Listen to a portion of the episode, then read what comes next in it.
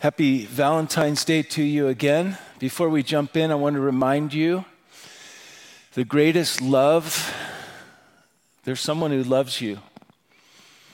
No matter where your relationships, your human relationships are at. But the Bible reveals the greatest love that the human mind could, couldn't even imagine. No playwright, no script writer,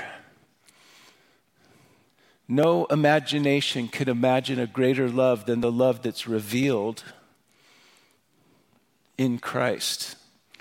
Think about it. The gospel tells us that God, there's nobody greater than him or behind him. He gave, he didn't give a hundred bucks. He didn't give a thousand bucks. He didn't give the sun, the moon, and the stars, the Milky Way galaxy, or any of the other billions of galaxies and trillions of stars. He didn't. If he would have given a hundred bucks, we could have said, hey, I could imagine a love greater than that. What if he would have given 200 bucks? He gave his son. Okay, I have a son. I have an only son.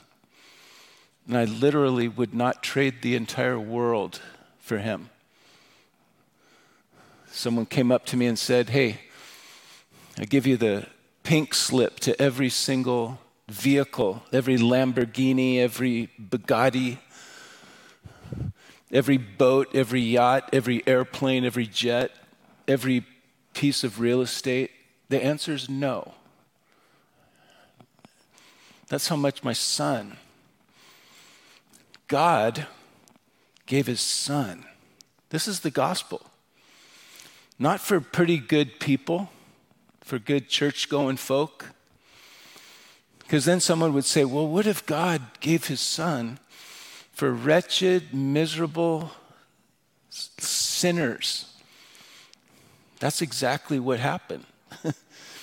There's three factors in the equation God, what He gave, and who He gave it for. And you can't move those factors any farther out on the scale than they've been moved. The, the, the human mind cannot conceive of a greater love than the love that God has for you.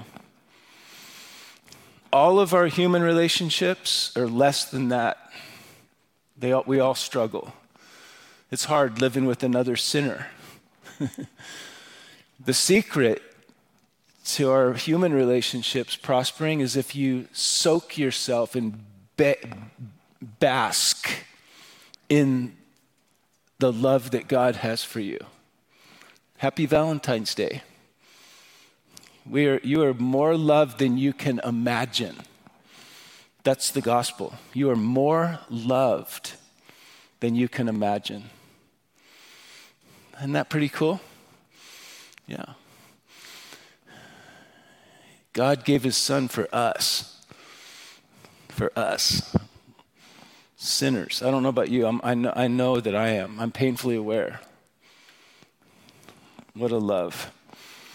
Hosea chapter 7. Hosea 7, if you're new here, we're studying through what we call the Old Testament. Jesus called it the law and the prophets. The Jews call it the Torah, you know, and the prophets. But it says, When I would have healed Israel, verse 7. We'll jump right in. And then, and then the iniquity of Ephraim was uncovered in the wickedness of Samaria. This is three ways of addressing the exact same group of people. The ten northern tribes, the kingdom is split since Solomon's son came into power. And the northern tribes are called Israel. The southern kingdom that consists of Judah and Benjamin, they're called Judah.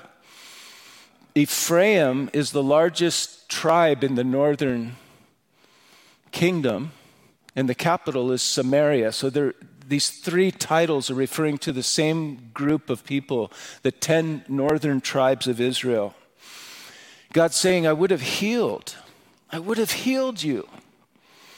But, they, you, but, but you committed fraud. A thief comes in and a band of robbers take spoil outside. They don't consider in their hearts that I remember all their wickedness. Now their own deeds have surrounded them. They are before my face. I see it all, God is saying. You know, what we do that's hidden to men, it's in the clear sight of God. He sees it all. And God gave his son for us. Wow. No greater love. God even sees the thoughts and intents of our hearts. This is why, if God is out to get me, I'm in deep trouble. I can fool you. I can even fool myself. A lot of people are self deceived. But God says, I see it all. It's all right in front of my face. But the good news is, God is not out to get me to smash me. He's out to get me to save me and to bring me near to Himself. This is the gospel. This is the gospel. And here he calls them Israel, Ephraim, and Samaria. Israel and Ephraim, the, the largest tribe, and Samaria, the capital of the northern kingdom, they may have an appearance because we're really good at appearances. This is the problem of the Pharisees in the New Testament. They were all into appearances. But God sees what he's saying here in these opening verses. I see exactly what you are. And notice he mentions first fraud. You're fraud, you're fraud, you're f- fraudsters. you know, you're robbers. And then he says, and they make a king glad. And all the kings of the northern kingdom, since the, the kingdom of Israel split, all of them in the north were wicked. They all did evil in the eyes of the Lord. Well, every single one of them. And he says, What you guys are doing, you're making your evil king glad with your wickedness and the, and, and the princes with your lies. You know, thank God for the new covenant. It's so interesting to me, the new covenant. That sounds very Christian, doesn't it? Belongs the new covenant belongs to Christians, to the church.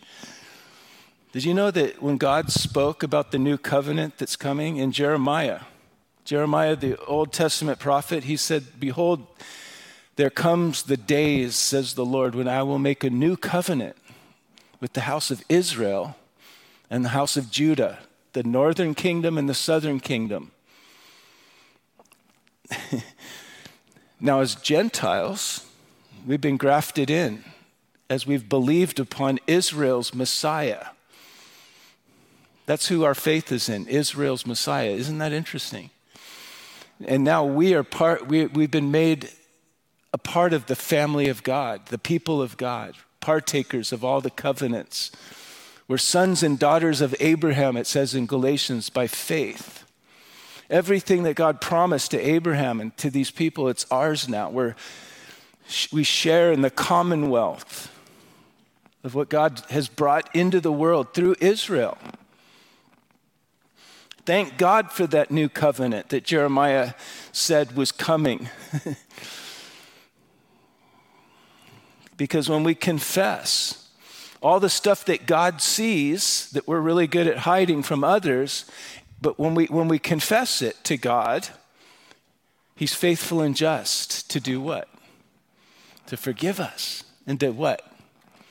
Cleanse us from all that stuff that he sees. And then cleansed, he fills us with his spirit, you know, so that we might not manifest in our lives all the ugly stuff that's in our flesh, but we might manifest what? The fruit of the Holy Spirit. Thank God for the new covenant, wherein Jeremiah says in verse 34 of chapter 31, where God forgives our iniquities and he says, I remember your sins no more. Yeah, that's for at the end of the Bible study. Please go back to Jeremiah. There we go. Don't you love? We got some new projectors. Don't you love them? Did you, anyone notice? Anyone notice? Did you sit there and go, "Wow, why something's different"? Nobody notices. Got some new projectors. Well, the sin that God says, look, I see it all. I, re- I remember in the old covenant, in the new, their sins, their lawless deeds, I will remember no more. You know, when you confess your sin and then you go out and you stumble and you come back to God and you're telling him, like, God, all this sin. He's like, what? All what sin? God, I blew it again. He's like, again? This is the first time. Because he remembers our sins no more. Wrap, wrap your head around that. When I would have healed Israel, God was wanting to heal. But they were acting. They were acting as if there was no problems. They were acting as if they didn't have sin. We're told in 1 John chapter 1 verse 8 that if we say that we have no sin, we deceive ourselves. And the truth isn't in us. But if we confess our sin, he's faithful and just to forgive and to cleanse. God was saying, I see it all. You're just acting like there isn't anything there to see. And he goes, Yes, there is. I'm waiting for you just to acknowledge. I would have healed you. He, God says, I see it. There, there's all this adultery, like an oven heated by a baker. He ceases stirring the fire, kneading the dough until it's leavened. this idea here of the, oven, he's going to he's to expand upon it here. But is he's he's saying kind of like in a metaphor you guys are burning, you're burning hot with lust for your idols. This was their issue. He says, In the day of our, of our king, princes have made him sick, inflamed with wine. He stretches out his hand with scoffers. They prepare their heart. Notice again, like an oven.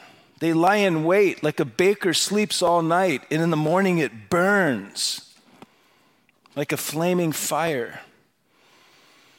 They were offering the sacrifice to the Lord but it was an empty ceremony. It wasn't calling upon God in truth.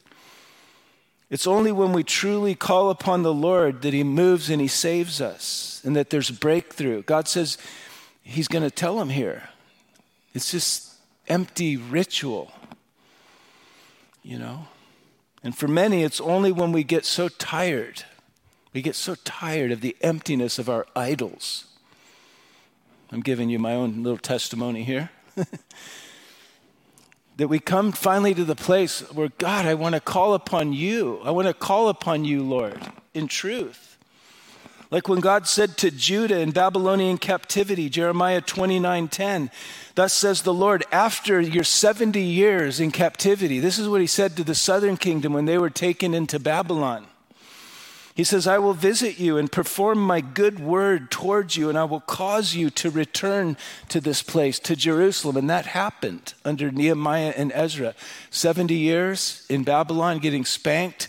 God brought them back, and they rebuilt the temple and they rebuilt the walls of the city.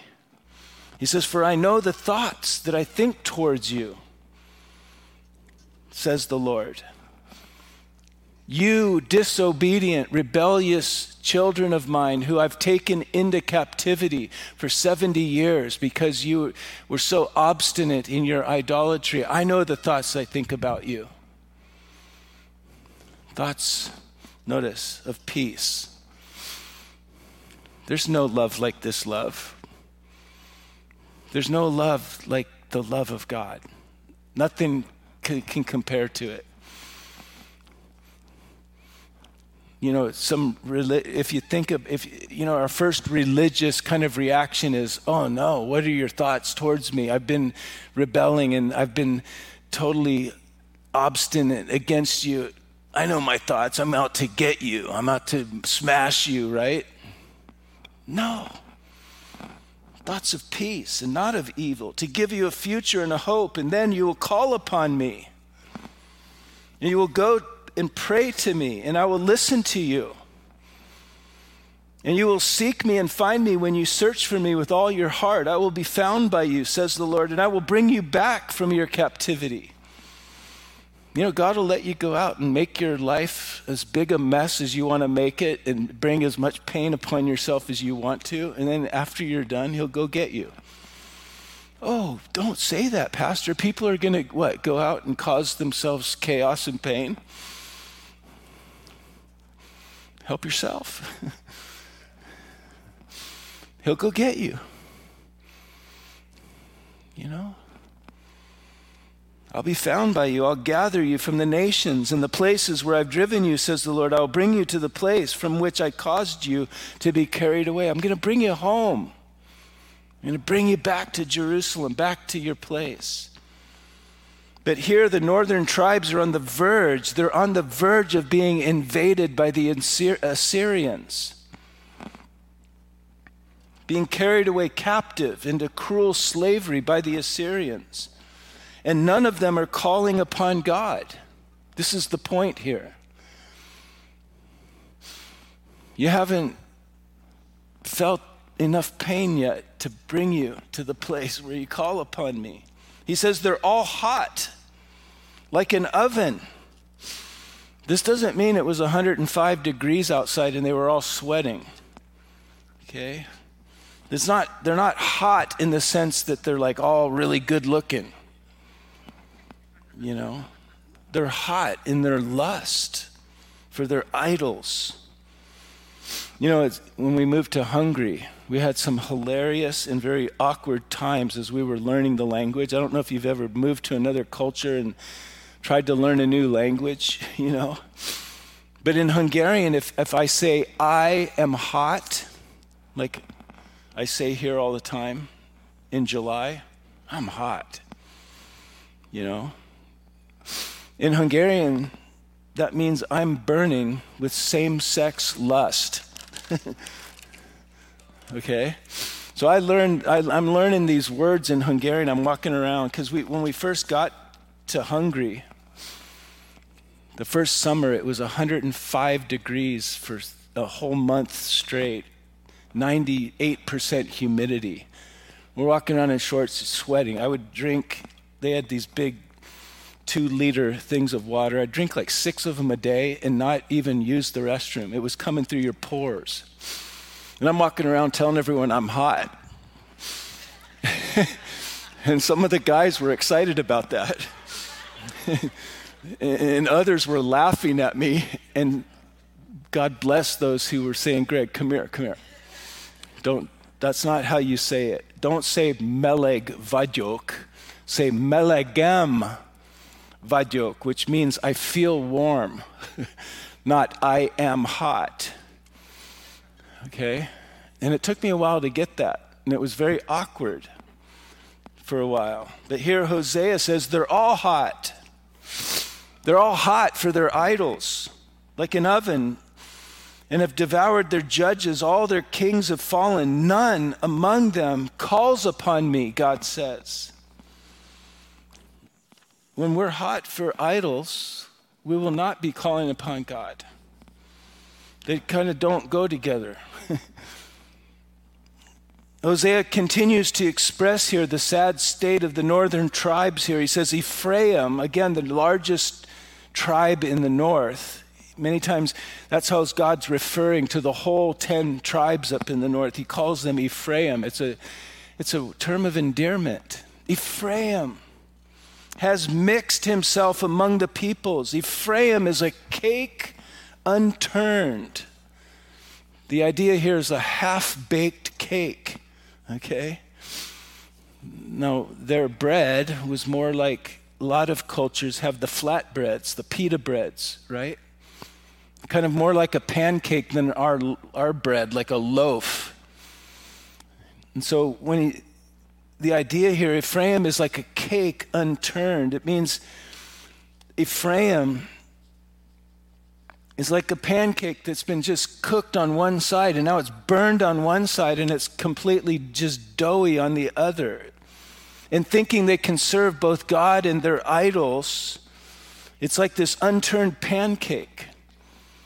You know, if you've ever cooked pancakes and you, you, you, you, you, you know, you got distracted and it's burnt on one side, you just, you toss it in the trash, right?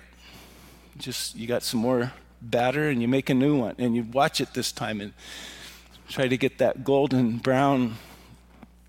You know how it is. He says, aliens have devoured his strength and he doesn't know it. This, all this sin has ravaged your life, Ephraim, and you don't even realize it. You know, like when everyone around can see the devastating effects of sin in a person's life, and the person can't see it because they won't see it. You know, we have an amazing ability to deceive ourselves, especially in the area of sin.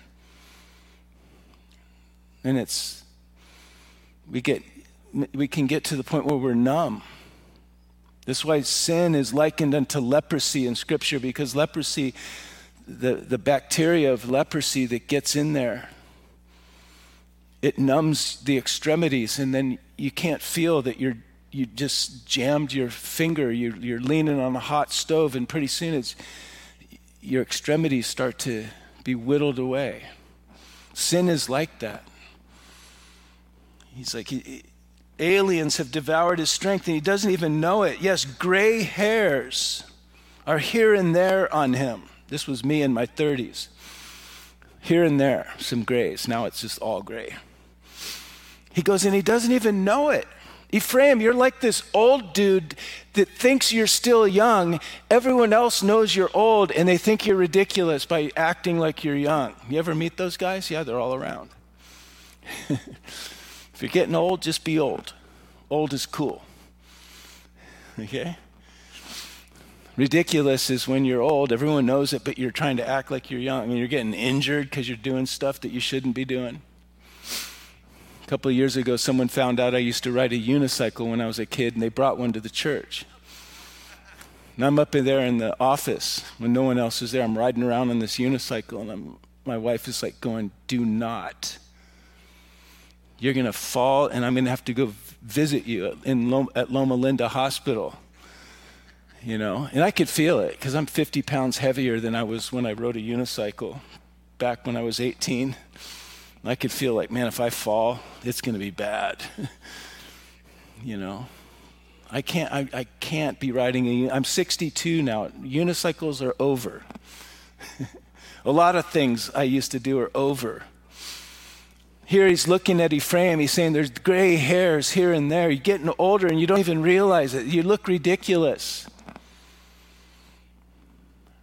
And what's the issue? Pride.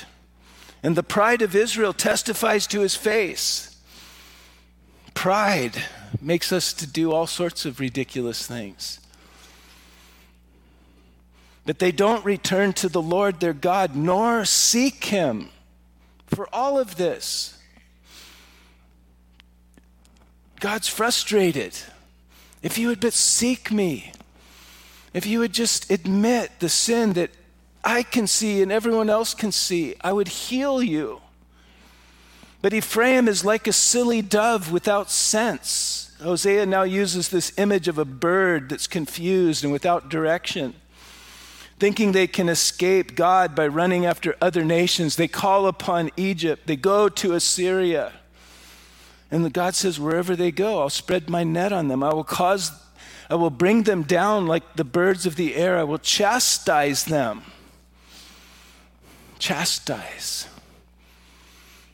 Whom the Lord loves, he chastises, the scripture says. If you're without chastisement, it means you don't belong to God. Some of you are thinking, man, I really belong to the Lord. Because if there's one thing I know, it's that God chastises me. It's proof of his love. God says, I will chastise them according to what the, their congregation has heard. Isn't that interesting? I will chastise them in proportion to how much they have heard. according to how much light they've been given. It will be more tolerable in the day of judgment for some than it is for others because some had more light than others. We studied this in Matthew chapter 10 verse 15. Jesus gets into it. Here God says, I will chastise them according to what the congregation has heard. God is just. He's fair. There will be different levels of judgment that people face. It's, uh, it's in the Bible. I don't know why there's some Christians that won't admit this, but it's in the Bible. Jesus talked about it. It'll be more tolerable for Sodom and Gomorrah. Really? Than for Bethsaida and Chorazin? Jesus said it. There's going to be tolerance, tolerance. Some Christians hate that word, tolerance. I thank God that there's tolerance. I thank God that He doesn't, it's not just some blanket thing. God is just and He will do justly. He's saying here, Ephraim's chastisement will be according to the, what their congregation has heard. You know, in flying to the nations, to Egypt and Assyria, they hoped and trusted in those nations and not in God. As everything has fallen apart, they're like looking for their, these alliances. As they're being weakened and becoming vulnerable, they're looking to the arm of the flesh, to the Egyptians and the Assyrians. And God's like going, Oh, that you would look to me. God says they're flying away from me and from all that I have for them. Woe to them! For they have fled from me. Destruction to them because they've transgressed against me. Though I redeemed them, God gave his son for us, for wretched sinners. Uh, though I redeemed them, yet they've spoken lies against me. Ouch, ouch, ouch. The most heinous kind of sin is the sin against love. Though I redeemed them, they have spoken lies against me. It's like Judas's kiss, the most painful of all. He betrayed him with the kiss. Ouch. To lie about someone who loves you, to, to lie about the one who loves you the most this is, this is the level of Ephraim's betrayal. They didn't cry out to me with their heart. When they wailed upon their beds, they assembled together for grain and new wine. They rebelled against me, though I disciplined them and strengthened their arms, yet they devise evil against me. They return, but not to the Most High. They were religious. They had their they made up their own religion up in the north. That's what idolatry is. It's making gods in your own image. It's, it's fashioning gods according to the, your own imagination. True worship is worshiping the one who made us and has revealed himself to us. They sought remedies for their self inflicted sicknesses and wounds, but not from God Most High. God says they're like a treacherous bow.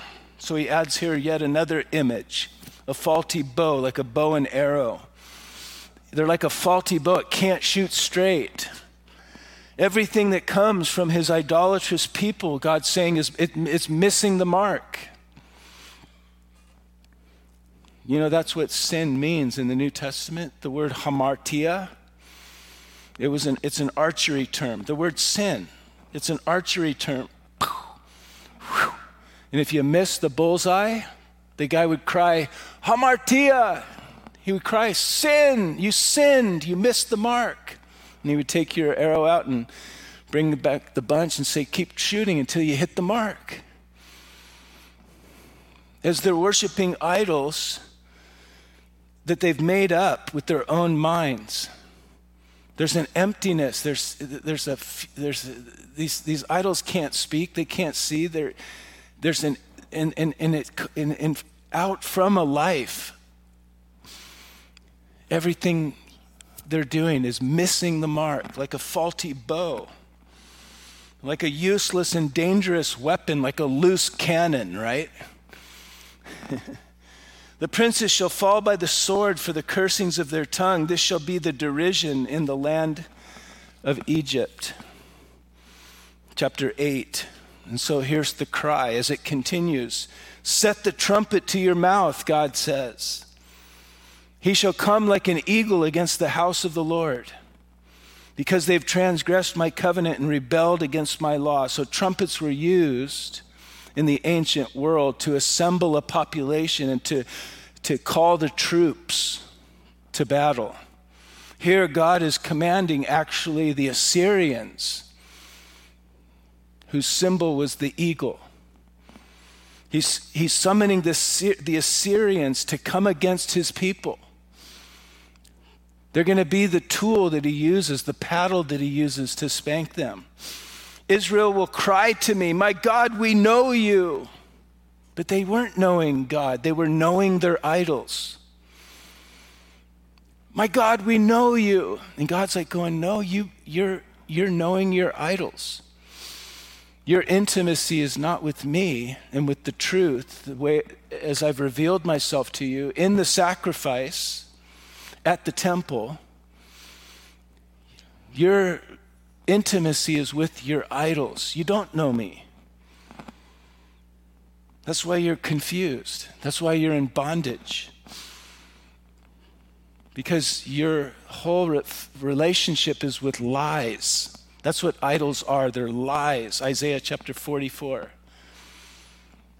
Isaiah looks and says, won't you say to this idol you're holding, Is this not a lie that's in my hand? It's a misrepresentation of God, and it, it, it, will wreck your life. At the root of every bondage in your life is a lie that at some point in your life you believed it and you received it. And Jesus comes and he says, If you're truly my disciples, you'll continue in my word and you'll know the truth, and the truth will do what? set you free. At the root of every bondage in your life, at some point, there was a lie that you believed and received about something. The most important thing we need to get right is the, the, the truth about who God is, and that's He's revealed in Christ. He's the image of the invisible God, the exact representation of Yahweh's being. I love it. If you don't understand your Bible, the whole thing flows to Jesus. The whole Old Testament, the whole New Testament speaks of him. The culmination of his whole life in ministry and his first coming was the cross. Everything we need to know about God is in the cross. It's amazing. The love, the redeeming love of God that sets us free and brings us near God, and that we're that we might be filled with the Spirit. And then everything, as we're filled with the Spirit, everything coming from us is, is exactly what God wants. He just wants His love working in you and through you. That's everything He wants in your life. And it, will your life will be healed if you let that happen. Israel will cry to me, My God, we know you. But they were not worshiping God in the north as God prescribed. The prescribed worship that God revealed to Moses, that we looked at in the book of Exodus, in the book of Leviticus, in the book of Numbers. God prescribed how they were to worship.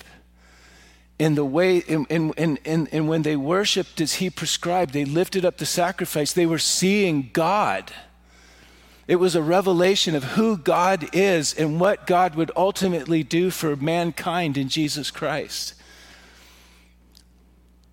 Every single detail about the sacrifice, the priesthood, the tabernacle, which later became the fixed structure of the temple, every little detail of it was a foreshadow of God's revelation of himself in Christ and what God would do for us. They weren't worshiping as God prescribed. Israel has rejected the good, the enemy will pursue him. They were not only doing their own thing religiously, notice in verse 4, they were doing their own thing civically or governmentally. They set up kings, but not by me.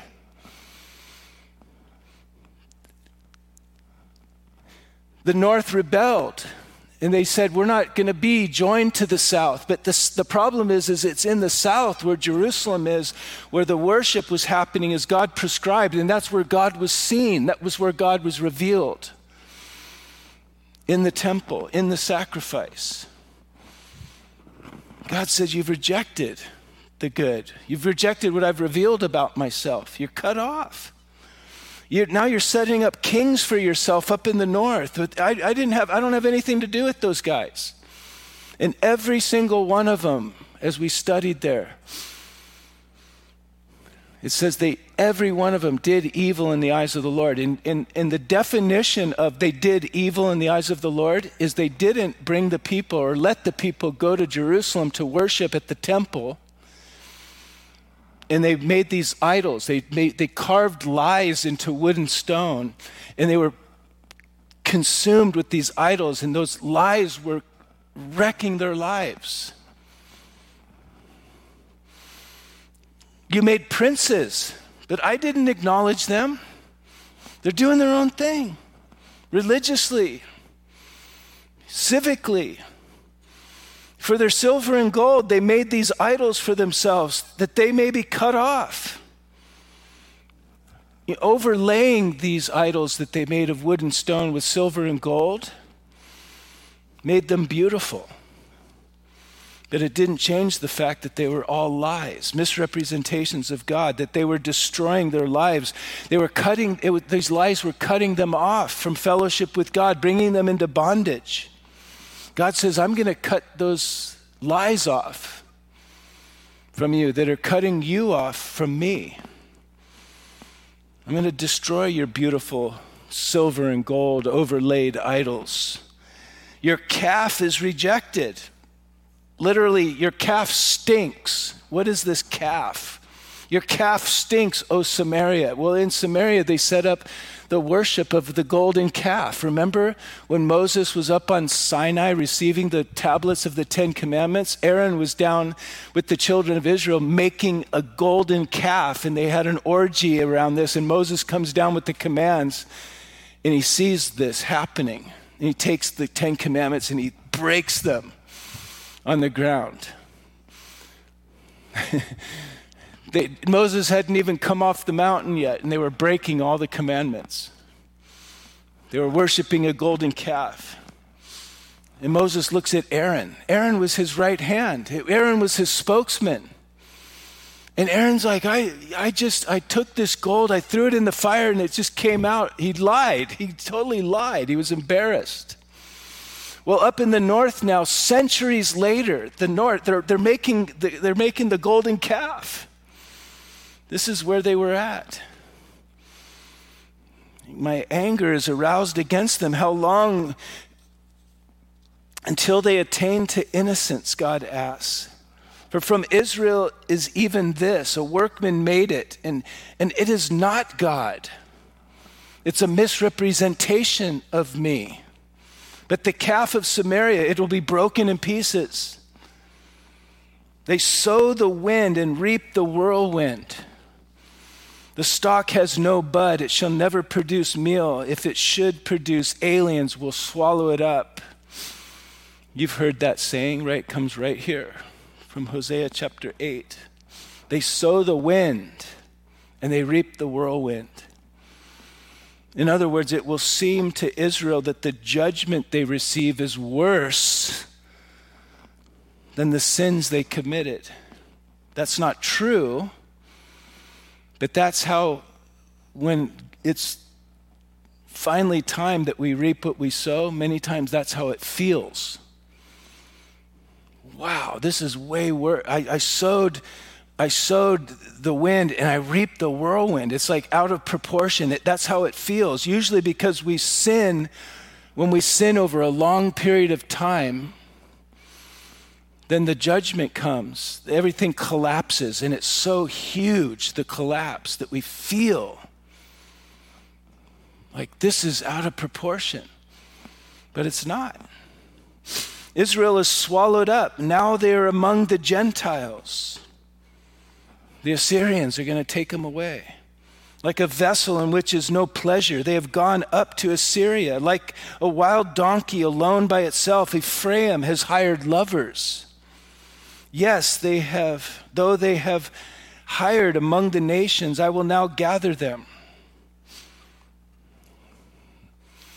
Even in pronouncing the chastisement, God's called it that, it's also called judgment. It's a God chastens those he loves, and sometimes it's severe. Even in the midst of announcing this is where this is leading, God can't stand it. He has to show, shine this ray of hope in through the dark clouds of the coming judgment. And he says, But I'm going to gather you back.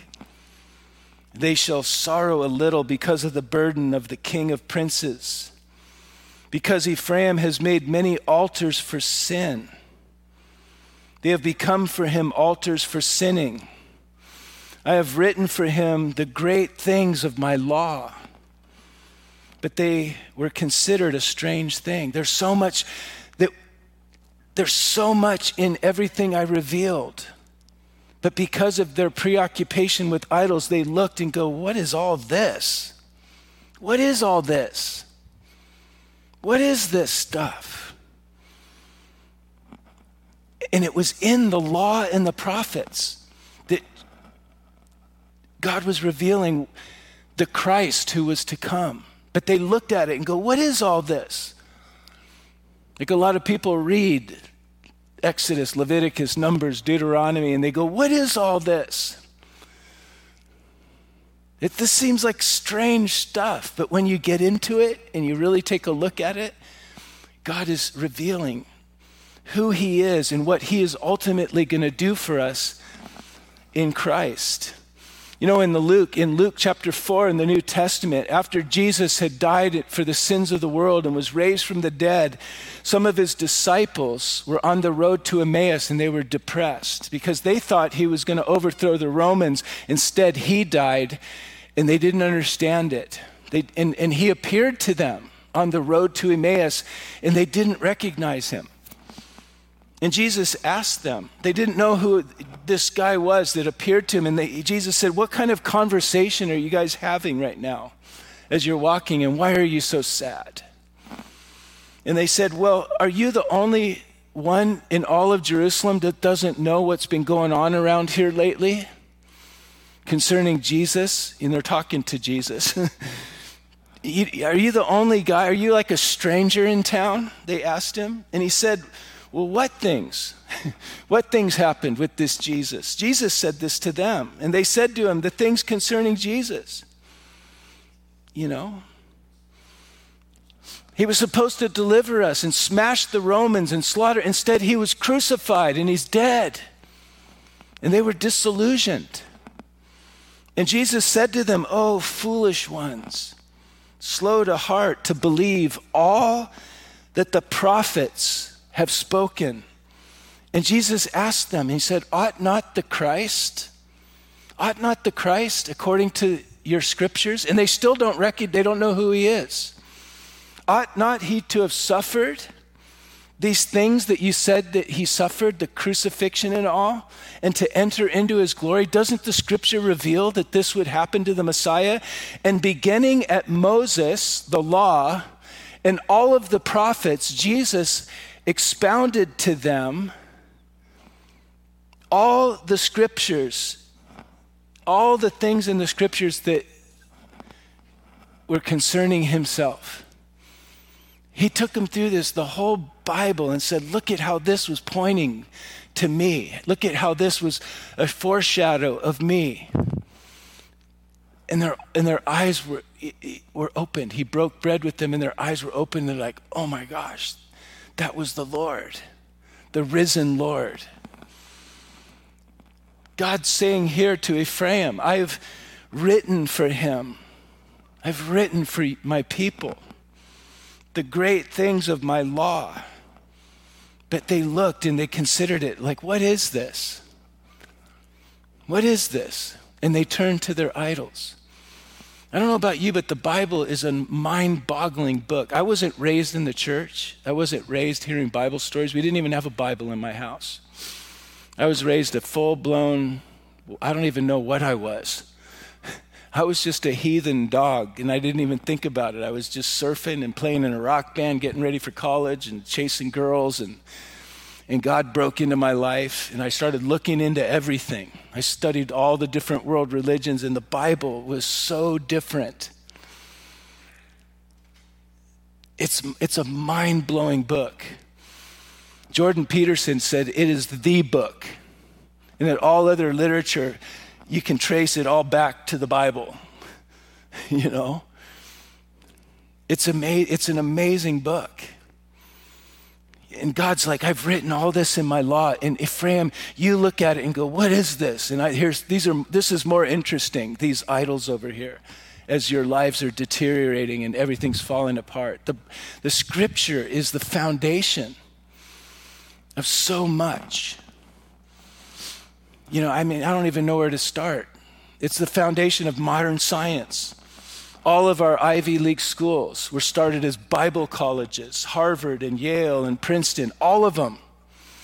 You know, it's the foundation of people. The greatest lawyers in the world are the ones who've been studying this stuff for 4,000 years.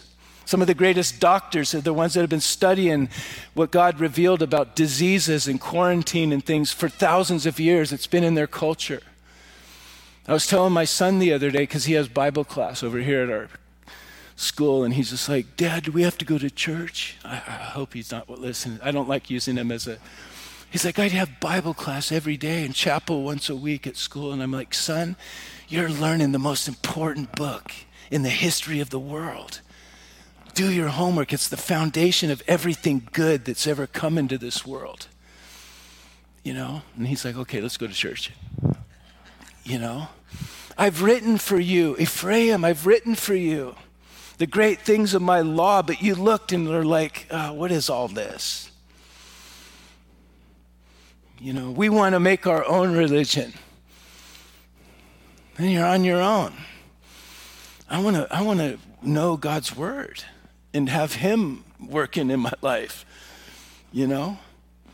And so they missed out on the rich blessings of forgiveness that was the first thing you saw in the sacrifice forgiveness and then life in his presence. They missed out. All that God was seeking to bring to them. Instead, they're empty as they're worshiping the gods that their own minds have invented. They're empty. And, and all that's in their flesh is being manifest in their community, and they're lying and they're fraud, they're fraudulent and you know, there's murder and there's adultery. Have fun. Man, how much of a mess can you make of your family, of your life, of your community? But the sacrifices of my offering, they sacrifice flesh and eat it, but the Lord doesn't accept them. You see, because God accepted the sacrifice that He prescribed, because it was all a foreshadow and a picture of who He is and what He was going to do for us in Christ which when someone hears that gospel, they're made well because his love blows us away and heals our souls and brings us near God and he fills us and then his love works through us. God says, I don't accept your sacrifice. You can't just come to me the way you think you want to come to me. You come to me through what I've done for you. And all pagan sacrifices are what we do for God. And God's like, going, Who do you think I am? I don't need you to do anything for me. I'm God, and you're a little tiny speck of humanity, a little grubby speck of humanity. I don't need. If, if I don't, you think I drink the blood of bulls and goats? If I was hungry, I wouldn't tell you. Read Psalm 50. I own the cattle on a thousand hills. That's a pagan mentality that I could bring God and it's going to make God happy if I bring a little mud pie with a candle in it with my grubby little hands. That's not the sac. God rejects that. He, I don't. That's. It's actually blasphemous to think that the God, the God of the heavens and earth, is waiting for you to bring something to Him. No, He has brought something to us and it's his own blood that was shed. God was in Christ, reconciling the world to himself. That's the sacrifice he accepted. And there in Jerusalem, in the sacrifice, that was a foreshadow. It was a prophetic, interactive, prophetic model of Jesus Christ and him crucified in the middle of the camp of Israel for centuries. Now he'll remember their iniquity and punish their sins. They shall return to Egypt, for Israel has forgotten his maker and has built idol temples. Judah has also multiplied fortified cities, and I will send fire upon those cities and devour those places. And that's the end chapter 13. The sacrifice that God accepts. What did I say? That's the end, that's the end of verse 14 of chapter 8. Yeah. The sacrifice that God accepts is the sacrifice that He Himself has made. God gave His Son. And interestingly, He gave Himself because God, Second Corinthians tells us, God was in Christ, reconciling the world to himself. The blood of God was shed. Now, there's effectual. We're going to skip all that because we're over time. That's the sacrifice he accepts. Do we, are we coming to God? Come to God through the new and living way that he has made, through the blood of Jesus Christ. This is the way we come to him and know Him and experience His presence and His favor upon our lives. This is where we come and we see the love, this love that goes beyond imagination. That you can't imagine a greater love. He want that God, God's just trying to bring us to the place where we, we look unto Him, where we don't drift away from looking at Him. you know, that we fix our eyes upon Jesus. Just look at him. Do you know that's all he wants you to do is just look at him and keep looking at him? And as you look at him, his love will start to penetrate you. And it'll get in you. And then as it's working in you, at some point it'll start working through you. And that's all that he wants. That's all that he wants. Where the genuine love of God is coming to you, working in you and through you. That's what God wants. That's all He wants. Fixing our eyes on Jesus. It's all summarized in Him, consolidated in Him. This is all of this is flowing towards Him. Thank you, Lord. Thank you, God, for this amazing thing that you've been doing all through human history, over centuries and even millennia of time. And here we are believers in this one that all these sacrifices pointed to and we look back upon. We thank you, Lord. We so easily drift. We so easily drift away from looking at Him.